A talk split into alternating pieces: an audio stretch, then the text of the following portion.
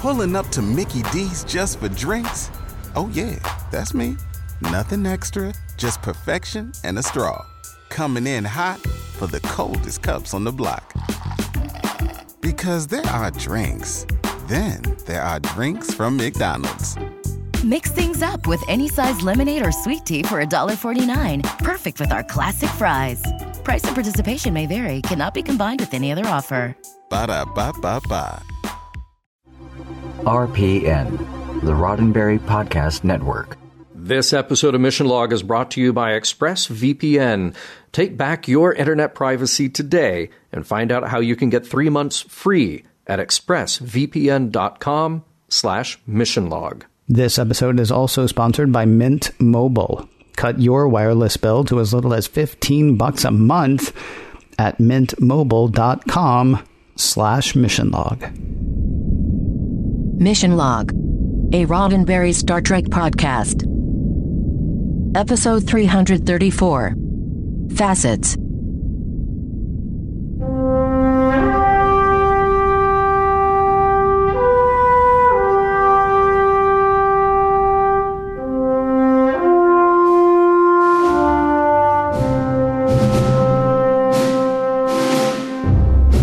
Welcome into Mission Log, a Roddenberry Star Trek podcast. I'm John Champion. And I'm Ken Ray.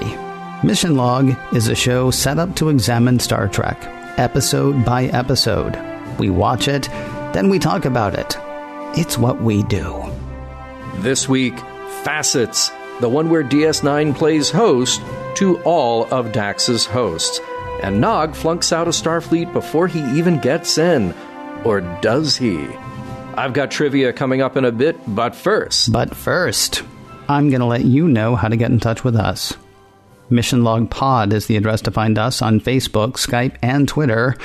If you'd like to leave us a voicemail, we would love to hear your voice. 323 522 5641 is the phone number to call. 323 522 5641. Our email address is missionlog at roddenberry.com. Our show website, including discovered documents, is at missionlogpodcast.com. Then please do remember we may use your comments on an upcoming episode of Mission Log. Oh golly, John, there's uh, Scott Frakes is all over the place in this episode, isn't he? He is. Yeah, because Yeah. he's he's the one who always plays the person who looks like the person, Mhm, but is not actually the person. but isn't really the person, and Yeah. uh, and he is all over this because uh, there's that guy that, that looks like Odo but isn't, and that woman who looks like uh, Kira but isn't, and that woman who looks like Quark but isn't. I just, man, I hope that somewhere there's an action figure that's Odo with crazy hair. That's the action figure that I want. And people are like, why do they have this bozo action figure dressed like it's the guy from Star Trek? See? Exactly. Hey, uh, trivia for this week's episode Facets. Well, it was written by Renee Echevarria. No need to reintroduce Renee since he's such a huge part of DS9. But it's interesting how many revisions occurred before this episode was finalized. So, Ira Steven Behr had the idea to do something based on the 1973 book, uh, later a 1976 TV movie, Sybil, about a woman with dissociative identity disorder. That book was a bestseller, and the TV movie was popular. It was actually later remade in 2007. But the problem for DS9 is that it hinged on personal trauma, and the writers didn't want to add more trauma to Dax's storyline. Thus, the decision was made to turn it into a more positive story about a ritual, and the pretense of having the multiple characters exist in multiple bodies meant they didn't have to solely rest the entire drama on Terry Farrell. Incidentally, the real Sybil, uh, a woman named Shirley Mason, later said that she was lying about the whole thing. Seriously? Yeah. Yeah, she said uh, that was a story that broke in 2011. Uh, I, NPR covered it. I don't know if they actually broke the story, but she uh, she wrote a letter to her therapist at that time, and I think it was followed up in multiple other ways, essentially saying, "Those are all me. That that that's me. I'm aware of what I'm doing." Um, so yeah. Um, now, the episode was directed by Cliff Bole, And uh, end end of the road here on DS9. This is his last episode of DS9 as director. Don't worry though, he jumps over to Voyager and he will direct ten episodes over there. So we did seven on DS9, ten which we will catch up with on Voyager. All right, let's talk about guest stars. So we have a lot of recurring characters in addition to our regular cast, but this time around we really just have one guest star to mention. The Trill Guardian is played by Jeffrey Alan Chandler. From New York, Jeffrey did his earliest TV work in the mid 80s with guest roles on a number of shows. He had a recurring role on a full 9 out of 11 episodes of ABC's notorious Cop Rock. His Star Trek debut was actually just a few months before this episode aired. So, in a different role, he guest starred on the Voyager episode Emanations in March of 1995 while Facets aired in June of that year. These are the only Trek appearances Jeffrey made, and we lost him too young at the age of 57 in 2001. Now, while Jeffrey was the only guest actor in this episode, uh, there's kind of a cool technical note about Curzon. We never really got to know Curzon, uh, but he was glimpsed in a flashback in Emissary. So Michael Westmore took that image and used a computer to create a concept, uh, basically morphing him onto an image of Odo in order to create that makeup effect. See, I thought you were going to say they just like you know put um, flesh tone on Bozo and called it good. and just and there you go. You're just sticking with the bozo thing. It's the hair. It's the hair. It's got the bozo hair. It's the crazy hair. It is absolutely mm-hmm. the crazy hair. Hey, yeah. uh, you've got the recap coming up in a second, but before we get to that, uh, want to remind people about a, a wonderful sponsor that we have called ExpressVPN, giving you back your internet privacy. I love ExpressVPN. I use ExpressVPN all the time. If I'm going out for coffee and I'm taking my computer with me, I'm using ExpressVPN. If I'm, you know, going to stay at a hotel someplace, I'm using ExpressVPN. Uh, there are a couple of reasons I'm a huge fan. Uh, first of all, I like my privacy and security. Um, you you know that about me. I do. Yeah, I'm also a fan of their speed. Um, on the privacy and security front, ExpressVPN protects both uh, securing and anonymizing your internet browsing by encrypting your data and hiding your public IP address. Now, I said I really like their speed as well. They take the express part seriously. I've had VPNs in the past that have sacrificed speed for security, and that's not something that ExpressVPN does. I've streamed movies, uploaded shows, and run flawless audio and video calls while using ExpressVPN. I have not had another VPN that was able to do all of those things with the same speed. Protecting yourself with ExpressVPN costs less than seven bucks a month. It comes with a 30 day money back guarantee. And like I said before, whether I'm, you know, just going down the street to a coffee shop or, or going to another city or another state, ExpressVPN protects my connections and at speeds that impress me every time. Protect your online activity today and find out how you can get three months free at expressvpn.com slash missionlog. That's E-X-P-R-E-S-S-V-P-N dot com slash missionlog for three months free with a one-year package. Visit expressvpn.com slash missionlog to learn more, and a big thanks to ExpressVPN for sponsoring this week's show. I do not want to be that computer. But it seems the commander of a space station should check with his superiors before letting a homicidal maniac take over his body. Prologue. Nog is in a runabout battling Cardassian fighters when Jake Sisko just shows up on the other side of the windshield, knocking on the glass. It's a holosuite program, and Nog has been honing his skills to get into the Starfleet Academy preparatory program and eventually the Academy itself. Bringing the simulation to an end, the boys walk back through the bar where Quark, of course, chastises his nephew for following a human and unprofitable pursuit. No time to argue it, though. Quark has to go off to a senior staff meeting. Really? Really. This one is called by Dax, and she's there to ask her friends for a little favor. She needs to borrow their bodies for a few hours. Act 1. For real, though. The Trill ritual zhian'tara is an opportunity for the memories of former Trill hosts to be moved from the symbiont into willing host bodies by a trained telepathic guardian. It's totally a real thing, it's definitely not magic, and it's absolutely safe. In fact, it's such an easy thing, the temporary host personality can just reassert itself at any time if needed. This is all just an opportunity for Jadzia to meet the former Dax hosts and, you know, hang out. Everybody's into the idea, all except for Quark, who takes a little more convincing by Jadzia with some uh, seductive touching of his lobes. So that's the thing our science officer does now. Back to Nog, who is getting some tutoring from Chief O'Brien. They're in the holosuite again, where the chief is mixing up the simulations to take Nog off his guard and test his reaction to high stress situations. The Trill Guardian arrives at DS9 later, and he gets himself set up to do all the mystical stuff that has to take place for the zhian'tara. There's open flame, there's an incantation, there's an ethereal energy that passes from Dax to the Guardian to Kira, and when Kira next speaks, she's someone else. She's Lela. Act 2. Lela is great. She's kind of feisty, full of kindly old insights, and Jadzia notices that they both stand with their hands behind their backs.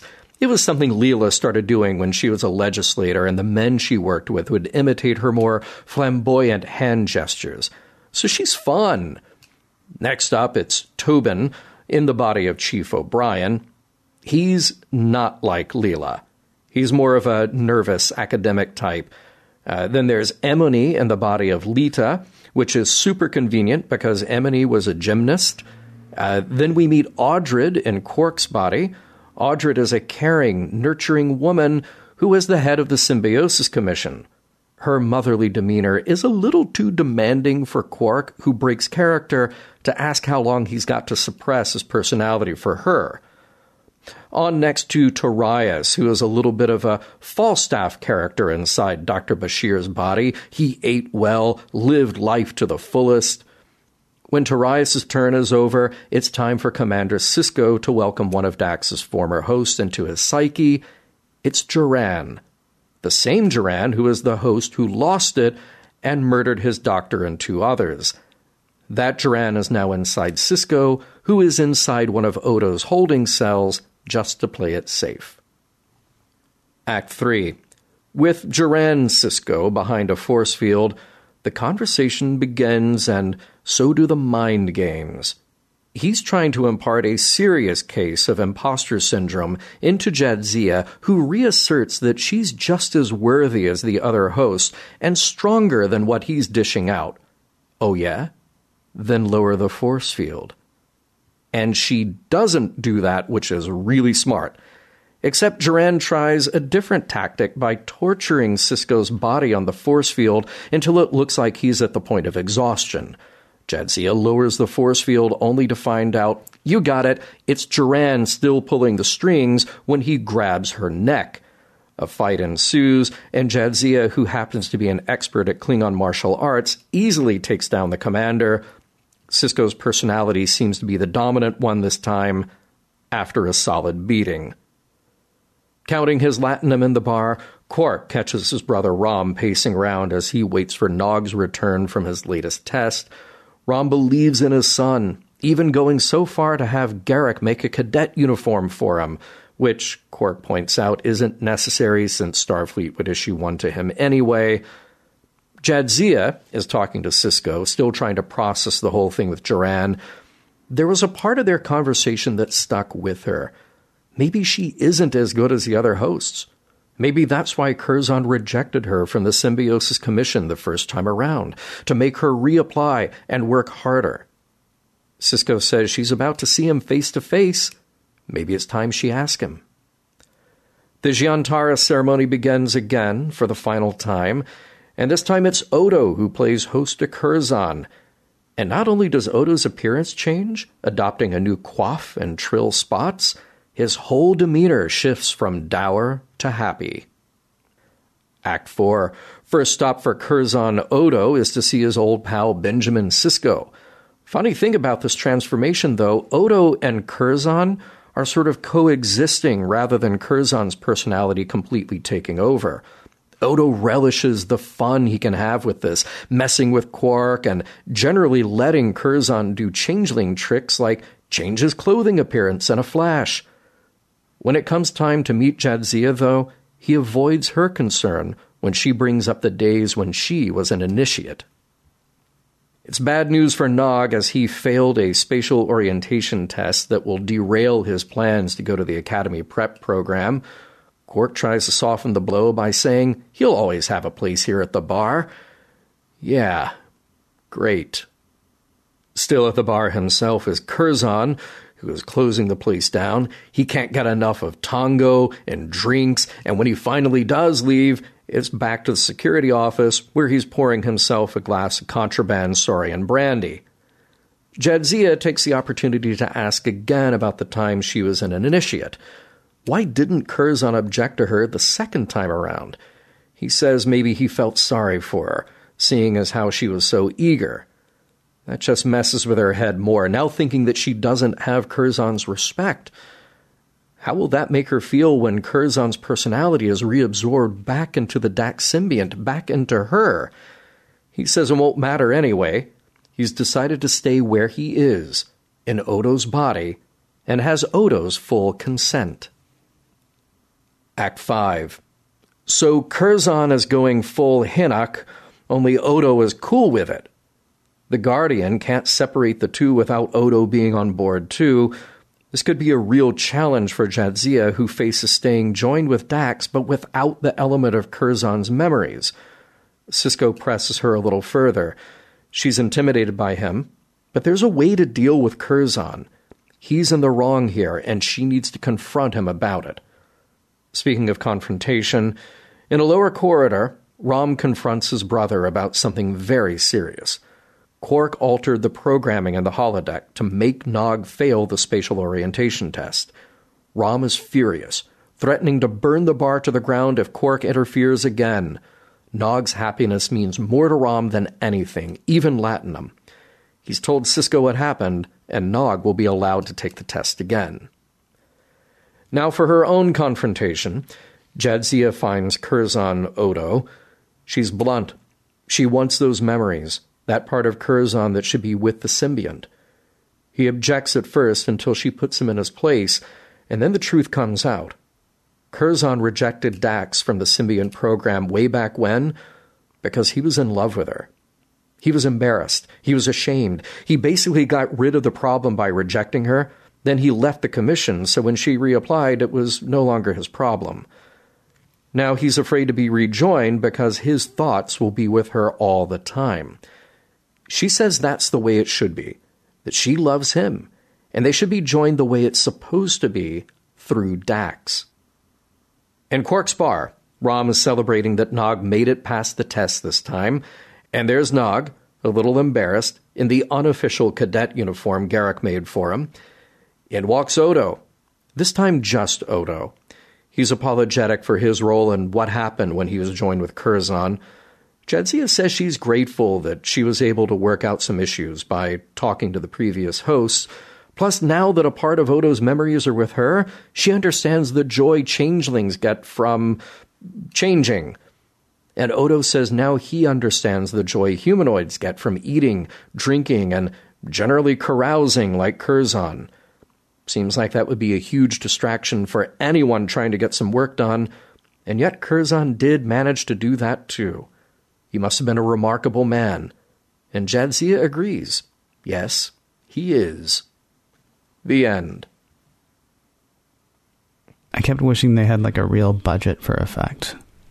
Because Wait, what, what what effect do you feel like you were missing? uh, every time Curzon ate or drank anything, should have just fallen straight through. yes, Should just like popped right out. Or I thought it would be great if like Curzon just like kept trying to eat or drink, but still made as much of a mess as Odo makes.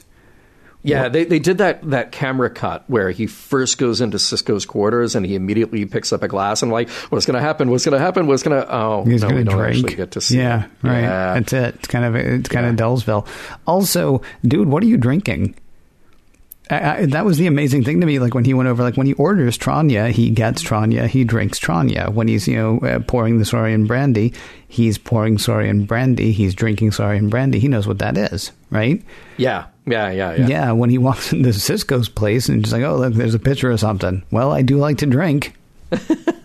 with no idea what that is. It's just you know, Yeah. we we wanted the plants with that old man. Uh, so going back to the very beginning of the show, uh, why was Jake able to just walk in on somebody else's holosuite? Why why is anybody able to walk into anybody's hollow suite? Right, That's without without like a special really- code or permission or something Mm-hmm. like that, or like I'll be waiting for you in the holosuite. We talked about this on uh, in the holodeck as well on on uh, on next gen. People just like barged in on Riker. People would just barge in, dude. You don't do were, that. You were trying to catch a man naked at that point. Yeah, because yeah, you Riker don't do that. Yeah, it was kind of uh, surprising that he was just able to sneak in there. There was well, I, all right. First of all, yeah, with with Jake, I mean, what does he see from his perspective? Because the holodeck, the whole gimmick is that it can just create anything and give you the illusion of infinite space. But Jake is literally walking, like he's standing on the floor, and then knocks on the window of a shuttle, which is presumably in motion in space, where there's no air, and. And does does the computer at that point just go like, okay, well, see, Nog's on the shuttle, Right. and uh, Jake's out here, but I'll let it, Jake live. So we'll put a floor under him and Right. give him some oxygen. Yeah, you and I had the same note actually. Um, Mm-hmm. I asked how do holosuites work, and Nog was sitting in a chair, uh, so things look like a chair and act like a chair, right? Right. Uh, Jake, on the other hand, was outside a shuttlecraft in the cold, unforgiving depths of space. Right. Right. which is fine. That's that's Exactly. fine. Yeah. Yeah. Unless unless Nog was really forward thinking, he was like, computer, give me something that's a lot like a shuttlecraft, but put it on a soundstage.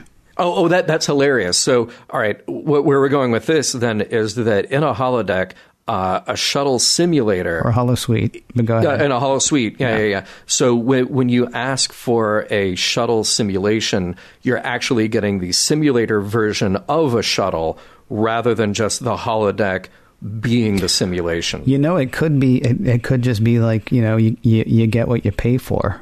They don't have a holodeck; they have a holosuite. So it's possible they're like, yeah, we'll we'll recreate the inside of it just like. But you know, if you if you want it to be the cold vacuum of space on the outside, well, you got two options: either go someplace with a holodeck, or you go outside. You go, go outside, exactly. Yeah. And by the way, the whole thing with the chair, it's like computer and program, and the chair goes away. The computer knows there's somebody sitting in the chair, and the computer is just like, what? Hmm, sorry. Okay, stupid. You told me to end the program. You got it. Yeah. By the way, I hope you're saying uh, computer end program didn't just cut our show off in the middle. yeah, it might have. Yeah, yeah, you never can tell. She's uh she's feisty. She's feisty. Yeah. It's weird. It could happen. Yeah, yeah.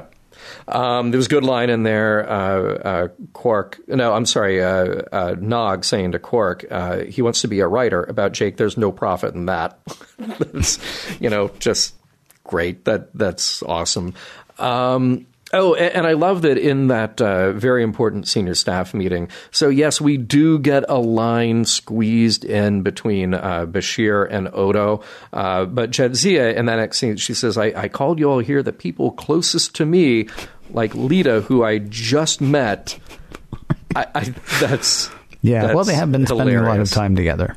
So much time together, according to Odo and Bashir. Uh, oddly enough, that role would have actually been uh, something for Keiko uh, in the original script, but Rosalind Chao was busy that week, so they, they didn't get her uh, for the role. Yeah. How do you also how do you write that? Yeah. Because it's like I can only get back every three months. I can only stay for ten minutes when I do. But oh, Dax needs something. I'll be right there. Mm-hmm. Yeah. Oh, yeah. I'll be right there. Yeah. Really? Because I've been asking you to come home for a month. Yeah. Says Miles. yeah. Yeah. Um, I actually thought that the, uh, the, I mean, obviously it's a good, it's a good way to begin the, uh, the, the episode because it's sort of the, it's between the prologue and the, and the act one. Mm-hmm. When, uh, when Dax says, uh, if you don't mind, I'd like to borrow your bodies for a few hours. Uh, season one, Bashir would have been undressed before we faded to the credits. Which, by the way, was about nine seconds. So, I mean, there Yes, would yeah. have been, and yet that would have happened. So, again, we see a bit of maturity from uh, from Yeah. our man Bashir. Isn't that nice? Oh, ooh, yeah, our man Bashir. That's a little little foreshadowing there. Huh? By the way, did nobody know about this thing? I, I, am taken back to like the Pon farr days of uh, you know the TOS when it's like, by the way, Yeah. Vulcans have this thing once every seven years. I, I realize we've been allies with Vulcans for like a hundred years at this point, and we know a lot of them. But here's this thing that we're dropping on you now. Trills have been around for a while, and uh, it's like, yeah, here's this thing that we do. It was cool that Leeta knew about it. They gave her a little bit of depth. Well, no, Um, uh, Sisko also knew about it. Sisko knew about it because he was there for uh, Curzon. Who Yeah. cares? I mean, honestly, who cares? I mean, no, I mean, if you're not involved with a with a with a trill, or if you're not a trill yourself, then what do you care, right? I mean, and Yeah. I'm not saying that it's not an interesting thing to learn, but uh, like the whole tooth sharpener thing for the Ferengi. I mean, I, I doubt that a lot of people know that Ferengi actually have a tooth sharpener. They probably just think, man, he's got some really sharp teeth. And then later you find out, well, no, it's actually a thing that, oh, well, that makes sense. It makes sense that that would mm-hmm. be a thing that they do. Okay. Because, I mean, otherwise, who cares? The Pon farr thing is very different because, Yeah. you know, I will wreck your ship if I don't do, do a thing. do something about this, right? Exactly. Yeah, Right. yeah. So I mean, that's that actually strikes me as a bit more uh, necessary in a way. Here's the thing that I was wondering about. Mm-hmm. Um, like, how is it decided when this is supposed to happen? Now, my guess is. Uh, it's when somebody comes up with a script idea. But according to the uh, Guardian, he's like, yeah, we've been trying to get her back uh, to Trillvania for Hey. however long. Planet oh, this is called Trill. That was it called and, Trill? Uh, and, and Okay. the city is Trill. Right, right, right. And the people whole, are trill. and the whole thing Yeah. trilling. I know. Mm-hmm. Um, eh, see, like, we've been trying to get her back, you know, for ages to do this, and it was obvious we were never going to, so we just decided to come to her. She's been joined for like three years, right? Three and a half, Yeah. maybe. Yeah. When was she like? I assume that this is a thing like after a while you would do, right? Yeah. Because Curzon talks about it, and Curzon was an old man when he and uh, Sisko were hanging out. Is he seriously remembering something that happened like three or four years after he got joined? Yeah, I, I wasn't sure what the timing was supposed to be on Yeah. on any of that. It, it's yeah, it, it doesn't really make sense unless, like you said, you're writing a script about it. Right, exactly. just decide. yeah. Oh no, there's a thing that happens about like you know when we need it to. Yeah, it, precisely by by the the strike of when we need it to happen and now. Yeah. There's also a weird thing that happens in this episode, and it's um, I think it's it's pretty obviously it's just the, it's the whole uh, uh, difference between you know what's in universe and and what we're trying to make the audience know. Um, and there is not a single one of the Dax hosts that should be a host. Yeah. It seems to Yeah. me because they are all so over the top, with the exception of Lela. Lela, uh, I think, was a wonderful person and should do that. Uh, the one that was in Quark was fine, but I mean, they're all really just sort of like over the top caricatures Yeah. of other people, and I, and I assume that is so we can see, you know, oh well, no, that's not Miles. That's that's Tobin. It's Tobin. Yeah, right, or whichever Tobin. Tobin. It's yeah, it's the one we don't like Yeah. right? Yeah. Um, everybody is just so over the top in uh, in their things. I, I think that actually explains a lot about how the whole trill thing works. Like, you know, we, you and I have asked each other, when and how did the people on Trill, the host body, decide, like, oh, I'm going to go eat that slug?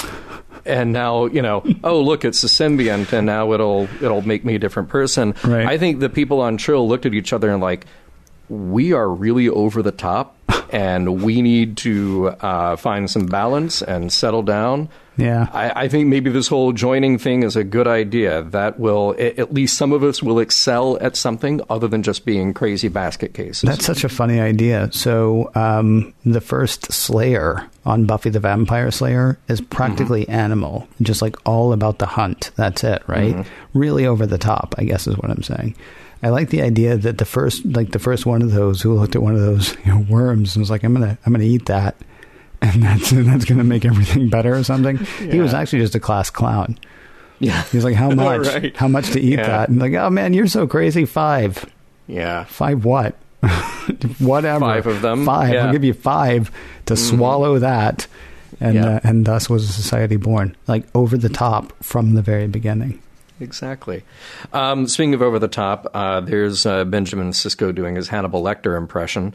Um, I thought it was very, very inspired by that. I'm sure they had that in mind as they were doing it. Um, interestingly, I, I read that they shot it twice because, um, and, and I don't mean two takes. I mean, they shot it and then they came back for a reshoot because the first one they said he was so quiet and just whispering the lines that it made it even creepier. They thought they uh, that he was just too evil.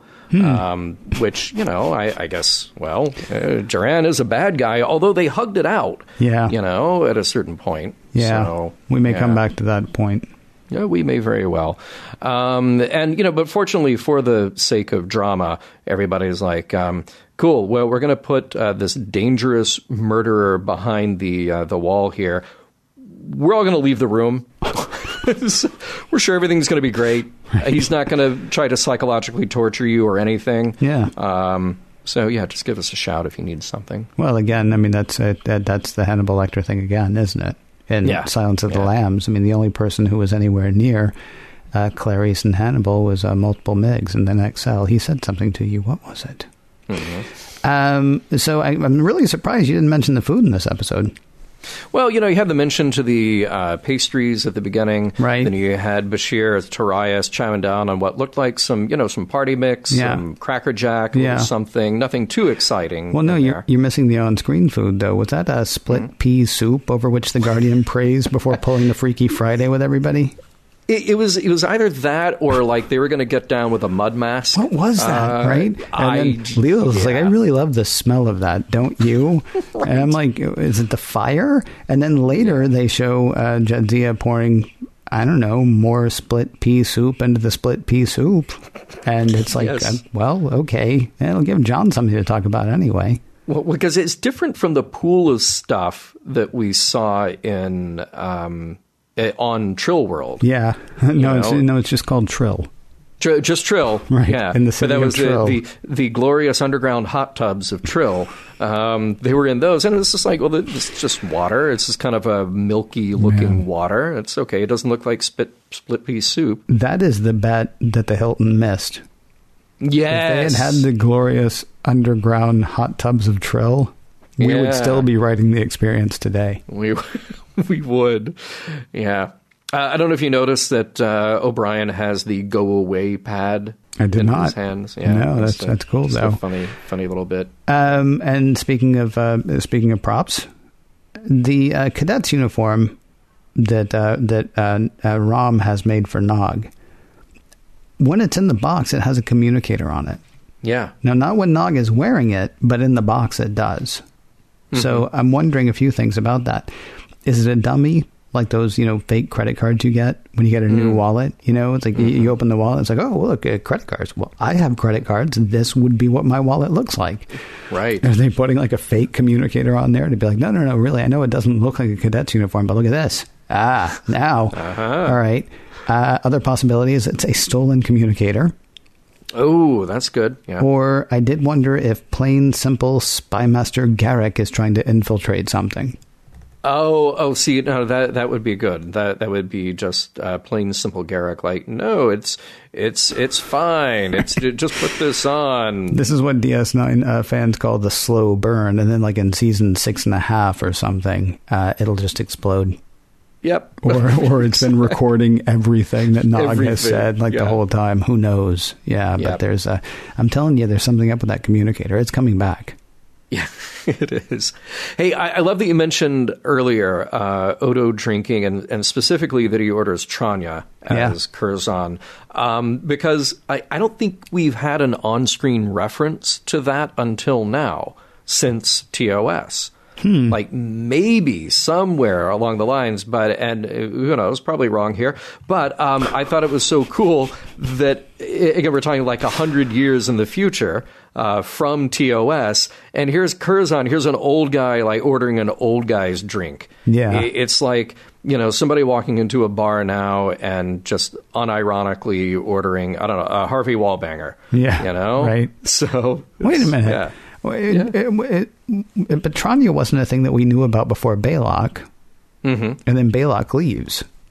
Yeah. Do you think do you think it's really Tranya, or do you think somebody's just like, oh, I heard about this thing called Tranya, and then like some enterprising bartender is like, I have Tranya. Oh, oh, funny.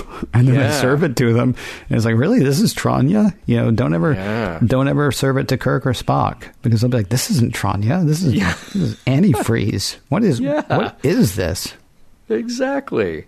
Exactly. I like that. Oh, and also going with the drinking theme, he has that classic Saurian brandy bottle that's the, the George Dickel decanter, just like Kirk had. So I thought it was neat. Um, and, there's a line in here that I really like. You know, that last moment between uh, Odo and uh, Jadzia sitting there talking, and, and he says, I never realized how much joy you humanoids get from things like eating, drinking, and I just thought, man, Odo, Odo, let's talk, buddy. Let's talk.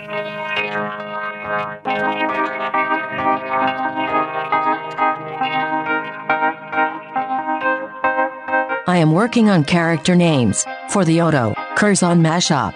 So far, I have Kurdo, and Ozon, and Kurodozon. We'll get back to facets in a moment, but first a word from Mint Mobile. If you're still using one of the big wireless providers, have you asked yourself what you're paying for? Between expensive retail stores, inflated prices, and hidden fees, you're probably being taken advantage of because they know you'll pay. This is where Mint Mobile comes in.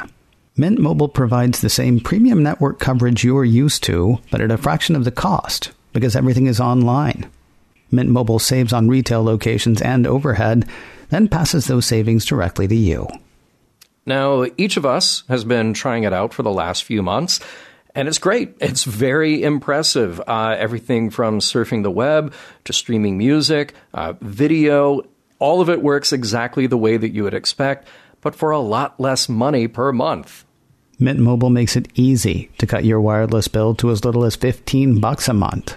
Every plan comes with unlimited nationwide talk and text, and with Mint Mobile, you're paying for the amount of data you need. Choose between plans with 3, 8, or 12 gigabytes of 4G LTE data. Keep your phone, keep your number, and keep more of your money. You know, there's one thing, John, that I was particularly impressed with. Um, so with one of my, you know, with the previous carrier, if I wanted to uh, use my tethered data, right? So let's say I've got my phone with me and I want to hop online with my computer, but I don't want to, you know, log into somebody's sketchy Wi-Fi or whatever, right? Um, if I wanted to tether, I had to pay my carrier money to be able to use the data for which I was already paying. And that's just a thing you can do with Mint Mobile. I mean, it's just, you know, I mean, you're using obviously against the amount of data that you have, but you're not paying extra money to use the thing for which you're already paying the money. So that's another cool thing they got going for them. uh, out of many, many cool things. So to get your new wireless plan starting at 15 bucks a month and get the plan shipped to your door for free, go to mintmobile.com slash missionlog. That's mintmobile.com slash missionlog. Cut your wireless bill to 15 bucks a month at mintmobile.com slash missionlog. I love the enlightened 24th century.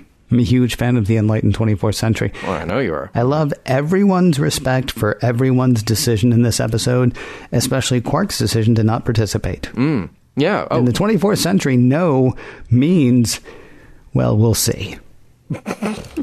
Well, okay. Uh, let, us go back to that very first scene uh, with Quark in there. I, I do think that it is worthwhile that they have a conversation with him and say, "Hey, this is cool. We're all doing it. We're helping out our friend.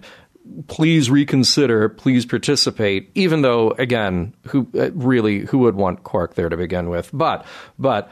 Um, but they do sort of I, look the whole thing with uh, Jadzia seducing him into doing it. Yeah. I do not understand at all. Well, it's a recurring. I mean, it's a running gag. If Yeah, if, if but- somebody wants Quark to do something and Quark doesn't want to do that thing, if it's a female, um, what, she's going to go for his earlobes, and he's going to, you know, uh, he's going to roll over. There are so many other people on that station who Morn Morn would have been great. Morn actually would have been Audrid. fun. Uh, Yeah. you, you could do Morn. You could do Jake. Yep. Um, you could do some other character that she's also been hanging out with that we've never heard of until two episodes ago. That'd be so fine. So many people. Yeah, right. Yeah. I mean, uh, it could be a weird thing where the Guardian actually does it. Uh, because, yeah, Quark, Mm-hmm. Quark said no, Yeah. and that's just not going to fly. So, Yeah. so we're going to get Quark to yes. And, and if we have to, if we have to objectify or, or tease or whatever, Yeah, uh, yeah. then uh, that'll be fine.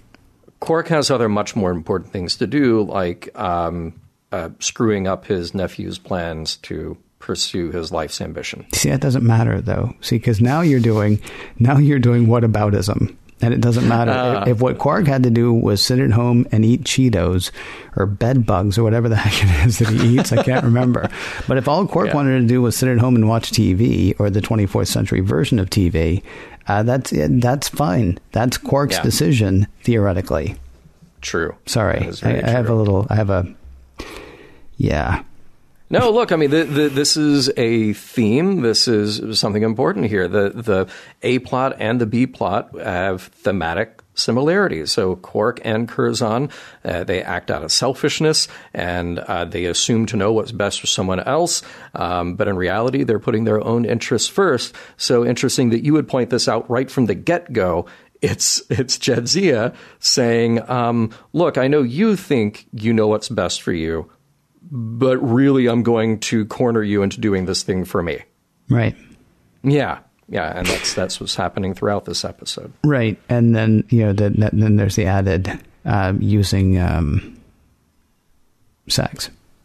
Yeah, yeah, which Right. just seemed really weird. Right, it seems it seems horrible, but they keep doing it. It's also weird. I mean, like every time somebody like grabs Quark by his earlobes, right? Because Mm-hmm. they're going for an erogenous zone when they're doing the whole like oo-mox Yeah. thing, right? When they're when they're Yeah. trying to talk him into doing something, they're going for an erogenous zone.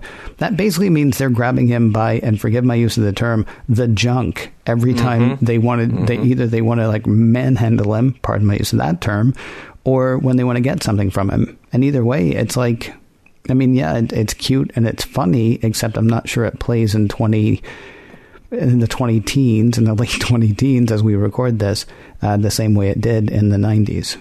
Yeah. Yeah, good question. Um, there was another thing here about so Starfleet Academy uh, applications and tests that they're just all constantly messing with you. It's like if we've learned anything about trying to join the academy or trying to excel, no matter what they tell you you're doing, you're actually doing something else. so I think the first time we really saw this was the Kobayashi Maru, right? Right. So in Star Trek 2, where they're at the academy finally, we're in the simulation room, and it's like, hey, you're going to go in here, you're going to do this thing where uh, you're going to go save some people on another ship. Oh, guess what? It's not that. It's Klingons here to destroy you. Right. And at every point in this, when uh, uh, Nog is ready to do something, Chief O'Brien's like, yeah, it's not that because that's what we do. We keep you on your toes by lying to you. You know my favorite idea? Like this, this would be the best uh, Starfleet Academy entrance exam. Um, you go into the room where they're going to have the entrance exam, and they strip you, and then they tell you to go through another door, and you're on a stage, and there's an audience, and you're in a play, but you don't know any of the lines, and then how Yes. do you handle that? It's like it's like that nightmare that you hear about. Yeah, but then that's, that's and how you do uh, affects whether or not you get into Starfleet. That is Starfleet Academy in a nutshell. Seems like yeah. it. Yeah. Yeah. Well, missions anyway. I mean, once you're actually in, then it's just a bunch of boring book learning. It's actually Yeah. kind of weird to me that you know it's like, well, it wouldn't be a stress test if we actually tested you on things you know. Well, yeah, it would be. It would just be a stressful situation. It's not Yeah. like you know the whole. I I didn't even know any of the lines, and I was in the play. Yeah, exactly. Yeah. Uh, let's uh, get into a little bit more with uh, Odo and Curzon, or Curzon and Odo, however you uh, you want to look at them. So I wondered a couple of things. Did did Curzon learn anything here about the difference between loving someone and being in love with someone? I mean, he and Jadzia are talking about two different things. And in that last scene where we're we're racing toward the credit, so we got to wrap everything up. He's saying, and and he's admitting the things that are wrong with his attitude and, and what he did, uh, but he, he's also pouring his heart out, saying, eh, "This is terrible because I am in love with you. This is wrong," and he's making these bad decisions based on that. She then says, "I love you. We need to be together this way." Um, I, I, I, don't know that Curzon is necessarily putting that together correctly in his head, or if he's just sort of given up at that point and realizes, yeah, I just need to be where where I belong. Well, I mean, what's what's interesting to me is actually he didn't say that he was in love with her. I think he eventually said that, but she said, mm. "You were in love with me," and I think in the back of Curzon's mind, he's like, "Yeah, let's go with that." I mean, really, what he was was mm. obsessed with her right? Mm-hmm. I, and no, I don't think he was saying let's go with that. But I mean, it, I mean, really, what it was was obsession, not or infatuation or whatever. And, and he says he still is, though. Right. Yeah. Well, okay. So he, See he now, and is. Well, now you might be able to make that case because now he spent three years, you know, in her skin, literally. Yeah. Um, but yeah, when when you know, yeah, that whole thing is problematic. It it, it is in its own way I think as problematic as the Oo-mox thing that we were talking about a moment ago. But I might, yeah. I might, I might revisit that uh, next segment. I think. Hey, uh, yeah. uh, there is something I want to talk about though. Yeah. Um, I mean, I know there's other stuff to talk about too. Um, I think we really need to revisit Odo's loneliness again. Mm. We talked a little bit last week about our, our last episode because I don't remember how. The, whatever. Mm. We talked a little bit in. Um, what was the last episode we did? Not family business. Shakar. Shakar. We talked a bit. Shakar. We talked Shakar. a bit in the uh, last episode, Shakar, about um, the possibility that Odo is identifying as Bajoran. And I said it was actually, it would sort of make sense that he was because what he misses about being on the homeworld with the founders is not being with the founders as much as it being with someone. He doesn't like what they do. He doesn't like how they do, but he does like that feeling of togetherness that he gets yeah. because, uh, presumably because he's always been sort of an outsider. And then we talked about uh, last week when, or last time we, uh, uh Shakar, we talked about the fact that, um, that when he was talking to Kira, he said, uh, other Bajorans, or we have a different uh, sort of take on it than other Bajorans, or than most Bajorans. Mm-hmm. And you and I discussed whether he was sort of identifying as Bajoran, or you know, uh, whether that was just sort of a weird read on that. Um, he joins with Curzon, and he's like, "Yeah, this is for me." Yeah, yeah. He's got another dude like walking around in his skin now, like with him, right? Yeah. That's like, that is, I mean, it's weird because you look at Curzon and he's completely inappropriate as a match for Odo. But, I mean, Odo has that togetherness that he hasn't had since he was, you know, uh, splashing around in the Great Lake. Yeah. I'm sorry, the link. he hasn't had that kind of togetherness since then. It's it's an interesting uh, it's an interesting character bit, which I don't know if it was intentional at all intentional at all, excuse me. But immediately when Curzon's like, this is Odo's decision too, I was like, no way. And I was like, oh, actually, absolutely. Yes, Odo would go for that in a heartbeat because yeah. he has felt so disconnected, um, you know, through basically his entire existence that he's been conscious of. And the second he's like, you know, the second he can share with somebody else, he's like, yes, yes, please.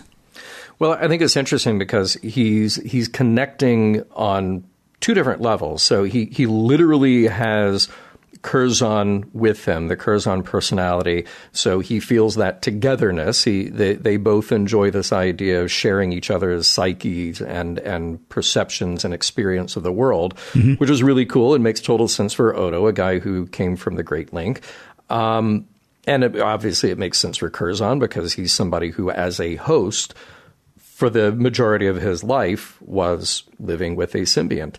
Um, but the other thing about that that's really neat to unpack is that Odo, for numerous reasons, has had uh, a profound difficulty in connecting with the people around him. Mm-hmm. And part of that is the torture of his prior existence, which was being a lab specimen. Part of it was the the political context, uh, being sort of forced to work for the Cardassians, and then now working for the people who were occupied by the Cardassians, the Bajorans. So he's never really had an opportunity to relax and unwind and connect with people as people. It's great to see. It's almost like, in the best sense of the word, because I'm not condoning this as an idea, but in the best sense of the word, it's like somebody has their first drink and can finally let their hair down and be a little more open about who they are. Uh, you know, uh, just have a little fun for a minute. And here's Odo, who, because of this outside force that is now literally in him, now a part of him, gets to unwind, gets to let the hair down, the crazy clown hair, and be the life of the party and connect with people in a way that he has never connected with people. It's great to see. There's a tragic element of that, as you're pointing out, which is that he, you know, he can't have that forever. Curzon can't stay there. Odo won't be able to have this feeling unless maybe he returns to the Great Link and can actually commingle with the rest of the consciousness of the changelings. Um, but th- this is the only time that we've really been able to see him relax with others. It's kind of nice to see. And he can understand why Odo would want that, would crave that.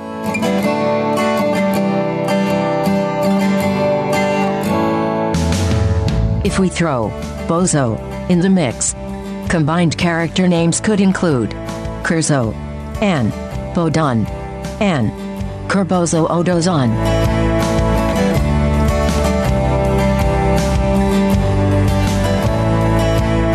The episode is called Facets. I think we know why it's called Facets, right? It's like a it's like a multifaceted gem or something like that. It's not it's not just one thing. I mean, it is just one thing, but um, you know, many. Uh, well, facets, many, parts, many angles. Yeah, uh, angles. Yes. Yeah, see, not many parts because mm-hmm. it's all the same thing. That's the thing. Sure. Like a multifaceted diamond is still one diamond. It just has many sort of angles, as you say, or views. Yeah, different things that sort of uh, visually make up the whole, even though it's not different things. It's all the same thing. So, yeah. although these are actually different things. yeah. So, I, so the titles the title doesn't work.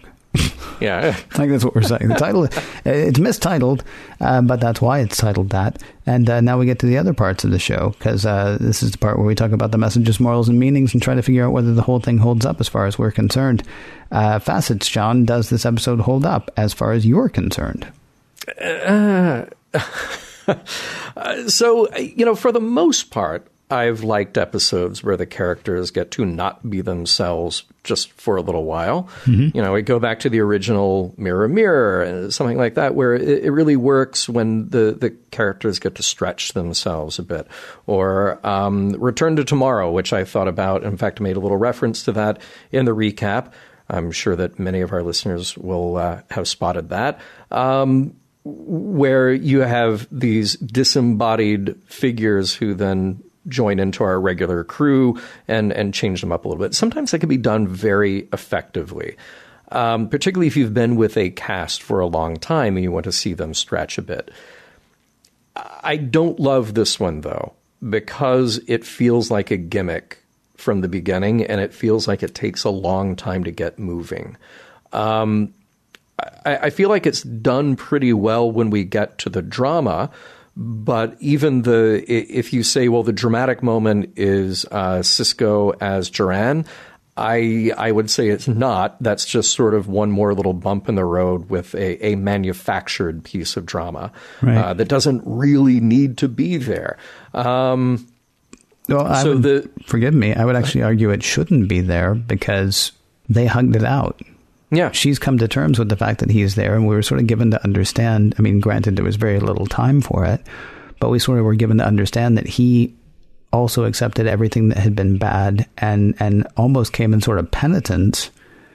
But now, you know, well, now what are we going to do with him?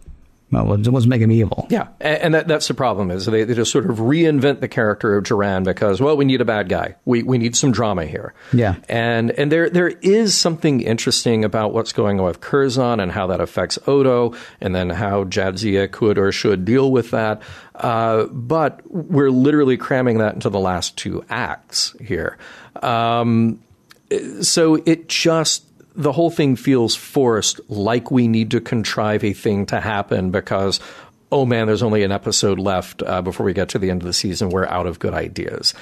Um, and by the way, just seriously, this trill tradition is a terrible idea. it's just it's just an awful idea. Like if you had to be faced with that, with the different aspects of your personality being embodied in something that you could talk to, just run away. Um, that that just sounds like a terrible thing to have to go through.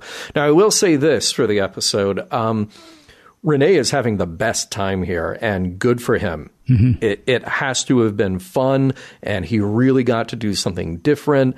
Um, I, I, will say that uh, neither Rene Echevarria, as opposed to Rene Auberjonois, uh, neither Rene Echevarria nor uh, Ira was particularly happy with the outcome of this episode because they never felt like they really figured out Curzon. They just went with the broad strokes. He's the life of the party. He drinks a lot. And that's about as far as they got. And I think you could have solved that problem with really focusing more on Curzon and less about the contrivance of just getting there. Um, I do think the B plot is better executed than the A plot, even though I think the B plot is not great. Um, they are thematically similar, which is kind of cool to see. It's nice to see Rom stand up for himself. Um, he says what should really be obvious for any parent, and it's great that he found the backbone to say it. Um, but I don't think that necessarily saves this episode. I will say that I like this episode better on a couple of re-watches and really diving into it scene by scene.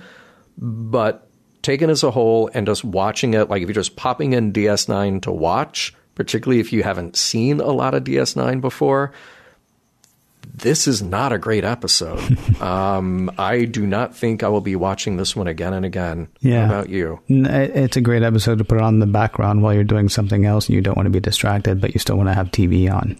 Sure, which is not a yeah. not a ringing endorsement. It's not a compliment. Yeah, yeah. Uh, uh, there. Uh, the biggest problem to me with this episode, uh, there are a couple of problems with this episode. Uh, it's literally all been done. I've got the um, Barenaked Lady song in my head. Actually, it's all been done. Uh, it's a little bit of Enemy Within. Uh, with the side of Tuvix, if you want to go ahead and do the whole, um, you know, the joined um. Odo and Curzon thing. Uh, the part in the B plot has also been done. When when Rom says he's going to go join Starfleet, and Quark says, "No, you're not," and and Nog stands up and says, "Yes, he is," and he's going to be great. You know all that stuff. I mean, that's been done this season. Yeah, right. Yeah. When Nog first said that that's what he was going to do, and Rom stood up for him. That was done this season, and we're doing it again now. For I'm I not sure done better. why. I think it's done better here, though. You think it's done better here, really? I think so. Yeah, I, I think I think Rom needs that point to grab Quark and actually threaten him. Like their relationship has changed now after they had that fight on uh, Ferenginar. Um, I, I, think he needed to drive it home because Quark is still constantly pushing Rom down. Yeah, you know, but, what, you, you know yeah. what I wish I had seen though. I wish I had seen why Quark is doing that. Mm-hmm. Is it is it part mm-hmm. of Quark's provincialism? Is it part of Quark? You know, is he worried about Rom? You see, that would actually have been an interesting thing to see. Like, have him break down and say why that is. Or yeah, yeah. is it purely selfishness? We don't know why. And, okay, I see what you're saying about the fight between um, excuse me, Nog. I was saying that about Nog. I see what you're saying about the the relationship between Rom and Quark, and really needing that defining moment. But then everything that we're seeing happen with Nog, again, we've seen happen before. So I sort of lost that because it all felt like it had been done. Mm-hmm. As far as the stuff with Jadzia, I mean, this is the third time that we've seen this happen. I think. Uh, earlier this season, it happened with Equilibrium, which is the first time we met Joran. Um, it also, I think, happened to an extent in playing God when Jadzia came to terms with the parts of herself. Um, yeah, Curzon, funny enough, uh, when she came to terms with the parts of herself that she didn't like but had to live with, right? Mm-hmm. Which is why I said it's a bit like the enemy within as well. Um, and then there's this whole other thing that really doesn't work today. Curzon couldn't deal with his feelings for Jadzia so rather than remove himself from the situation, he had her bounced, yeah. right? He had her sent out. And um, yeah. Yeah. On the upside, he feels bad about that, um, but he never actually owns up to it. He just sort of, you know, lets her go through all of it again, right? Until the very end of it. Like, like even now, even having lived in her skin, even having been part of the, the, the, the thing that is that combination, she's like, so what was going on there? He's like, oh, I felt bad for you. Cause look at you, right? Now, I don't know how uh, hosts and symbionts are paired, but he probably should have apologized to her and explained to her before they were joined. And, and also, they probably shouldn't have been joined. and Yeah, one yeah. hopes uh, that they wouldn't have been had anybody known. Uh, I said earlier, it, it's Jadzia who says, You were in love with me. Um, no, uh, the term you're looking for is uh, is obsessed with. I think, or infatuated with, and and it just gets creepier and creepier from there. Um, he's like he's like Les Moonves or Charlie Rose with spots on his head. I mean, he's just I mean, he's bad. He's bad. You know, and and and and then when it's all over, worse than Rand having to confront uh, uh, Kirk, um, he's moving back in, Yeah. dude. Really? Yeah. Um, Now, all that said, I will say the one thing I do like is that, you know, it's Curzon who's avoiding the whole thing, not Jadzia. I kind of like that. I like the fact that he feels sort of bad, but I mean, he's still, you know, he's he's more than getting away with it. And and it really struck me as awful. Yeah. Otherwise, it's great. No, I look, I I don't disagree with you there. there there's something about that ending that it, it feels like we haven't redeemed Curzon before we're saying like, okay, get back together because the clock's running out Yeah, here and yeah, we got to roll credits. I mean, honestly, and this is the thing: we haven't done this in quite a while, uh, and there have been actually a lot of strong episodes of DS9 lately. Um, this whole thing as a storyline could have worked if instead of we're going to do all seven right now, uh, they had done like an episode with Tobin, because that character is ridiculous, and there's no way he gets to be joined with the little Yeah. amount that we saw. Um, um, whichever one it was that Bashir was, he was he was Darius. Torias. He was ridiculous, and there's no way he gets to be joined with just that tiny bit that we saw. If there's stuff that she's supposed to be learning from all of this, or more to the point, if there's stuff that we're supposed to be learning from all of this, maybe take a little bit more time and do that. And then, I mean, you're right. We only spent two acts with Curzon, and what she found out about what Curzon did to her and why uh, maybe deserves a little bit more than 15 minutes of screen time. I mean, he maybe doesn't get to go back, which I mean was what I found myself wondering about. Like that would be interesting. Great. I'm I'm glad that you feel bad. I have to figure out how I feel about it, Yeah. as opposed to just writing the, well, she's a young female, he's an old man. We need to make this, you know, she understands because we got to wrap this up, and we don't really care as much about her feelings as we do about his Yeah. and it's just like the whole thing was just a tiny bit undone by that Yeah. or for me anyway No, I, I don't disagree. Uh, It's if you're going to go there. I mean, like Curzon is the most interesting of all of these hosts that we've explored. I won't say he's the most interesting, but he's the one who's been the most explored, just because there is that history with uh, Benjamin, and there is a lot to maybe not necessarily be gained for the the the strength of the Jadzia character, but there is a lot to be explored there if you're going to go there. If we need to talk more about Trill history and what makes them tick, or if you're just going to introduce a new character, great, let him come out and let him go be somebody else for a while, longer than just a few hours. But he actually has to change. He actually has to have a little bit of an arc, um, and we we barely got that here. Barely. We just introduced the idea that, well, he's uh, he's sort of hiding from his own personal truths by drinking too much, and uh, then at the end he's going to say like, uh, "This is uncomfortable for me, but I guess I'm going back." you know, Yeah.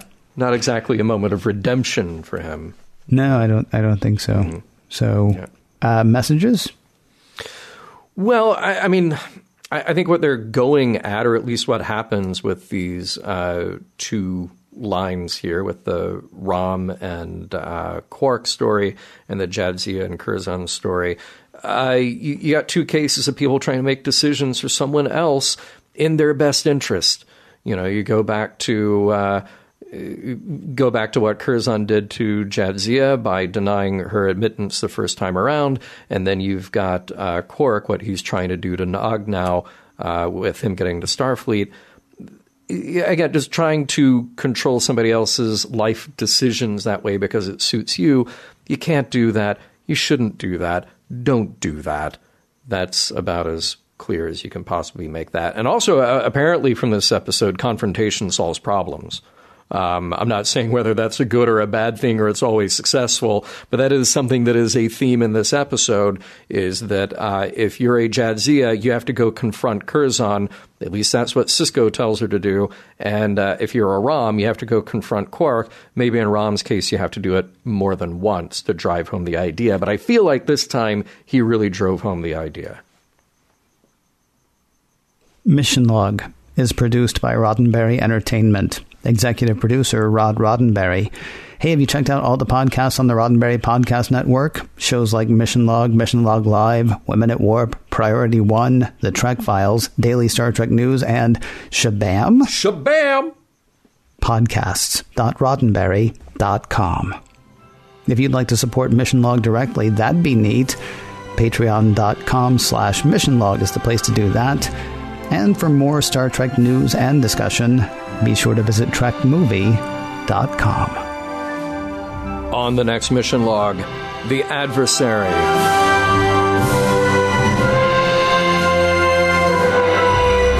Some of the music for Mission Log provided by Warp 11, online at warp11.com, and from the album Messages by Kitheory, free to download at kitheory.com.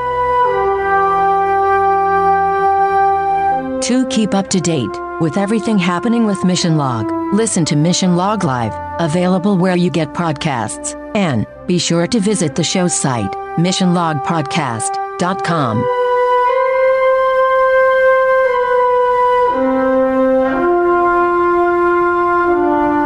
and transmission.